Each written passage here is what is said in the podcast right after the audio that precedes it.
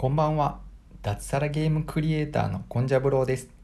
僕は20年間で100種類ほどのゲームを開発してきました。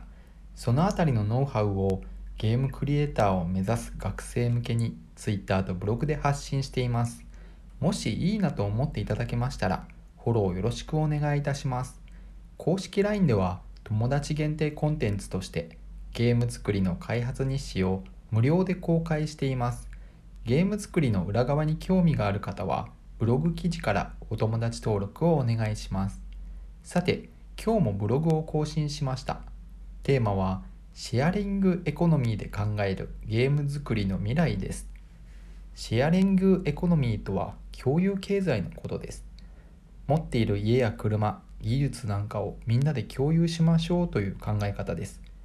空間をシェアする民泊移動手段をシェアするカーシェアリング物をシェアするレンタルサービススキルをシェアする家事代行そしてお金をシェアするクラウドファンディングなどがあります。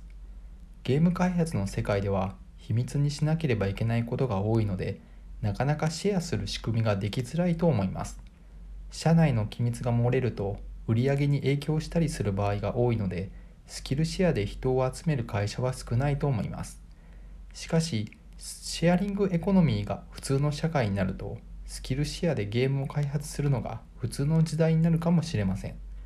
ゲーム開発は高くなりすぎているのでシェアできる仕事はどんどんシェアして開発費を下げれる場所は下げた方がいいと思います。あとはシェアする場所も重要だと思います。信用が大切な時代なのでシェアできる場所も考えなければいけません。僕は公式 LINE がシェアする場所になると思っています。以上、差し当たり今思うことでした。私、コンジャブローはブログにて平日毎日4000字から6000字の記事を書いています。Twitter や公式 LINE もよろしくお願いします。何か挑戦したいなと思っている方はお気軽にフォローください。一緒に継続していきましょう。それでは明日もよろしくお願いします。おやすみなさい。